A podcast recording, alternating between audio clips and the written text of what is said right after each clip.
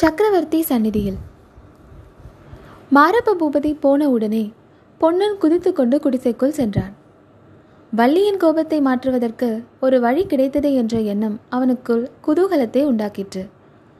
மாரப்பன் சொன்னதையெல்லாம் கொஞ்சம் கைச்சரக்கும் சேர்த்து அவன் வள்ளியிடம் தெரிவித்த போது உண்மையாகவே அவன் எதிர்பார்த்த பலன் கிட்டிற்று. அதாவது வள்ளியின் கோபமெல்லாம் மாரப்பன் மேல் திரும்பிற்று. ஓஹோ, சக்கரவர்த்தியின் மகளை இவன் கல்யாணம் செய்து கொள்ள வேண்டுமா? அதற்கு நீ தூது போக வேண்டுமா? என்னிடம் மட்டும் அந்த மாதிரி சொல்லியிருந்தால் தலையிலே ஒரு சட்டி நெருப்பை கொட்டியிருப்பேன். நீ கேட்டுக்கொண்டு சும்மா வந்தாயா என்றாள். சும்மாவா வந்தேன்? உனக்கு என்ன தெரியும்? எப்பேற்பட்ட கோபம் அப்போது எனக்கு வந்தது தெரியுமா வள்ளி? அவன் வாளை கொண்டே அவன் தலையை வெட்டி போட பார்த்தேன். புங்கமரம் நடுவில் நின்று தடுத்து விட்டது என்றான். ஆமாம், நீ வாய் வெட்டுதான் வெட்டுவாய். வால் வெட்டுக்கு உன் கையிலே சக்தி இருக்கிறதா என்றாள் வள்ளி. பொன்னன், இங்கே வா, நான் சொல்வது நிஜமா இல்லையா என்று காட்டுகிறேன் என்று சொல்லி அவள் கையை பிடித்து கரகரவென்று இழுத்து கொண்டு போனான். புங்கமரத்தில் கத்தி வெட்டு ஆழமாக பதிந்திருந்ததை காட்டினான். அதை பார்த்ததும் வள்ளியின் முகம் மலர்ந்தது. இந்த வெட்டை மரத்தில் ஏன் போட்டாய்?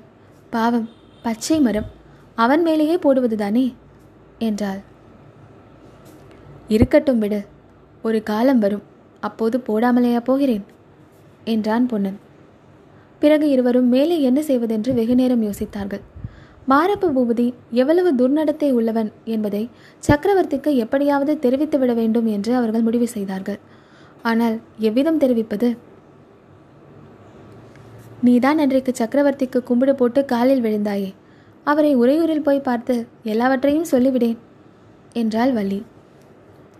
நான் கழகத்தில் சம்பந்தப்பட்டவன் என்று உறையூரில் எல்லோருக்கும் தெரியுமே. உறையூருக்குள் என்னை போகவிடவே மாட்டார்கள். அதிலும் சக்கரவர்த்தியை பார்க்க வேண்டும் என்று சொன்னால் சந்தேகப்பட்டு காராகிரகத்தில் பிடித்து போட்டு விடுவார்கள் என்று பொன்னன் சொன்னான். அப்படியென்றால் நான் போய்விட்டு வரட்டுமா என்றாள் வள்ளி. நீ எப்படி சக்கரவர்த்தியை பார்ப்பாய்? உன்னை யார் விடுவார்கள்? இப்படி இவர்கள் பேசிக்கொண்டிருக்கும் போது குடிசையின் வாசலில் குதிரைகள் வந்து நிற்கும் சத்தம் கேட்டது. யார் இப்போது குதிரை மேல் வந்திருக்க முடியும் என்று யோசித்து கொண்டே வள்ளியும் பொன்னனும் வெளியில் வந்தார்கள். பல்லவ வீரர்கள் 5-6 பேர் வந்திருப்பதை பார்த்ததும் அவர்களுக்கு கொஞ்சம் திடுக்கிட்டது. வந்த வீரர்களின் தலைவன், ஓடக்காரா, உன்னை கைப்பிடியாக பிடித்து கொண்டு வரும்படி சக்கரவர்த்தியின் கட்டளை. மரியாதையாக உடனே புறப்பட்டு வருகிறாயா? விலங்கு பூட்ட சொல்லட்டுமா என்றான். பொன்னன் கலவரமடைந்த முகத்துடன் வள்ளியை பார்த்தான். வள்ளி துணிச்சலுடன் வீரர் தலைவனை நோக்கி, சோழ நாட்டில் மரியாதைக்கு எப்போதும் குறைச்சல் இல்லை ஐயா. நீங்கள் பிறந்த ஊரில்தான் மரியாதைக்கு பஞ்சம் போல் இருக்கிறது என்றாள். ஓஹோ, நீதான் வாயாடி வள்ளியா?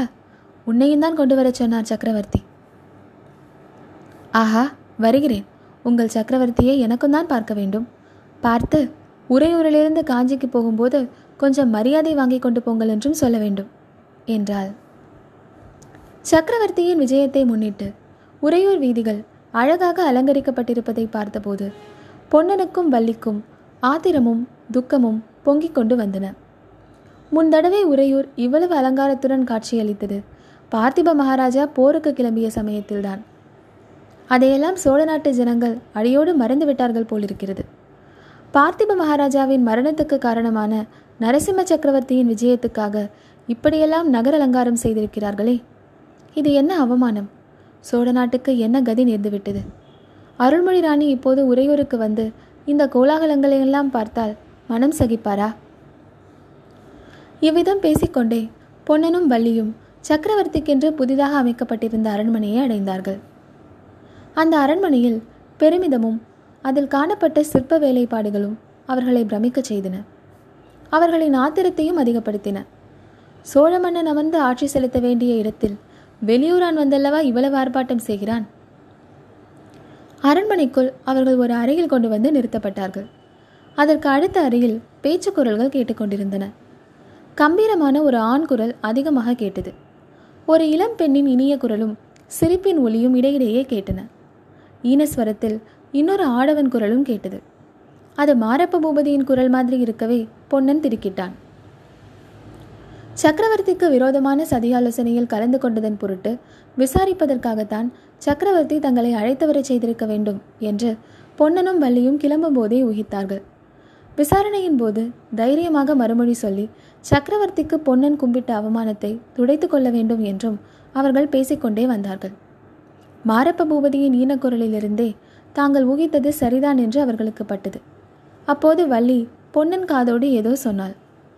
அவள் சொல்லி முடிப்பதற்குள் உள்ளே இருந்த கம்பீரமான குரல், எங்கே அந்த ஓடக்காரனை கொண்டு வா என்று கட்டளையிட்டது. பொன்னனையும் வள்ளியையும் அடுத்த அறைக்குள் கொண்டு போனார்கள். அங்கே நவரத்தின கச்சிதமான சிங்காதனத்தில் சக்கரவர்த்தி கம்பீர தோற்றத்துடன் வீற்றிருப்பதையும், அவருக்கு அருகில் குந்தவி தேவி சாய்ந்து கொண்டு நிற்பதையும், எதிரே மாறப்பன் குனிந்த தலையுடனும் நடுங்கிய உடம்புடனும் என்சான் உடம்பும் ஒரு சானாய் குறுகி நிற்பதையும் வள்ளியும் பொன்னனும் போகும்போதே பார்த்து கொண்டார்கள்.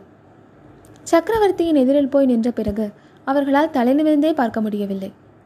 சக்கரவர்த்தியின் முகத்தில் பொங்கிய தேஜஸானது அப்படி கண்களை கூசச் செய்து அவர்களுக்கு அடக்க ஒடுக்கத்தை அளித்தது. மாமல்ல சக்கரவர்த்தி இடிமுழக்கம் போன்ற குரலில் சொன்னார், ஓஹோ, இவன்தானா? தோணித்துறையில் அன்றைக்கு பார்த்தோமே, வெகு சாதுவை போல் வேஷம் போட்டு நடித்தான். நல்லது நல்லது, படகு தழுகிறவன் கூட பல்லவ சாம்ராஜ்யத்துக்கு விரோதமாக சதி செய்வதென்று ஏற்பட்டுவிட்டால் பிறகு கேட்க வேண்டுமா? அழகுதான்.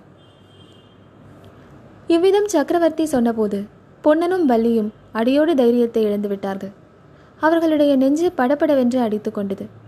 தோணித்துறையில் இனிய வார்த்தை பேசிய சக்கரவர்த்திக்கும் இங்கே நெருப்பு பொறி பறக்கும்படி பேசும் சக்கரவர்த்திக்கும் காணப்பட்ட வித்தியாசம் அவர்களை திகைக்கச் செய்தது.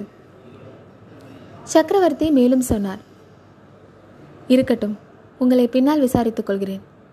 ஓடக்காரா, நான் இப்போது கேட்பதற்கு மறுமொழி சொல்லு. ஏன் தலையை குனிந்து கொள்கிறாய்? நிமிர்ந்து என்னை பார்த்து உண்மையை சொல். நமது சாம்ராஜ்யத்துக்கு விரோதமாக கலகம் செய்யும்படி விக்ரம இளவரசரை முக்கியமாக தூண்டிவிட்டது யார்? பொன்னன் பளிச்சென்று நிமிர்ந்து பார்த்து,